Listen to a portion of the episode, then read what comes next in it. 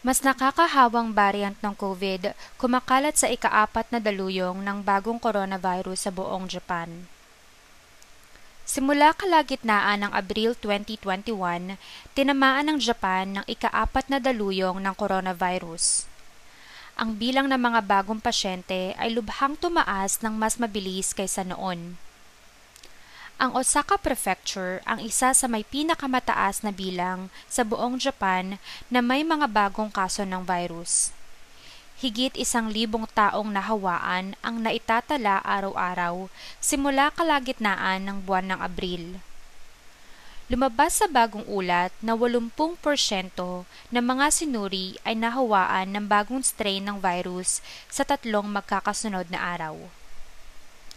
Ayon sa mga medical staff, ang mga nahawaan sa pang-apat na daluyong ay nananatili sa ospital mula tatlo hanggang apat na araw na mas matagal kaysa sa mga dating nahawaan. Hindi na lamang mga matatanda, bagkus pati mga bata o mga taong walang malalang sakit o dati nang mayroong masamang kondisyon ay maaaring magkaroon ng malalang sintomas. Sa isang ospital sa Osaka, higit kalahati ng mga pasyente na may malalang sintomas at ang mga taong naka-artipisyal na bentilasyon ay sinasabing may edad 50 at pababa. Ang mga bilang ng mga pasyente na mayroong bagong virus ay sinasabing mas mataas kaysa sa nooy orihinal na virus. Habang mataas ang bilang sa Osaka, ang ibang rehiyon ng Japan ay apektado din.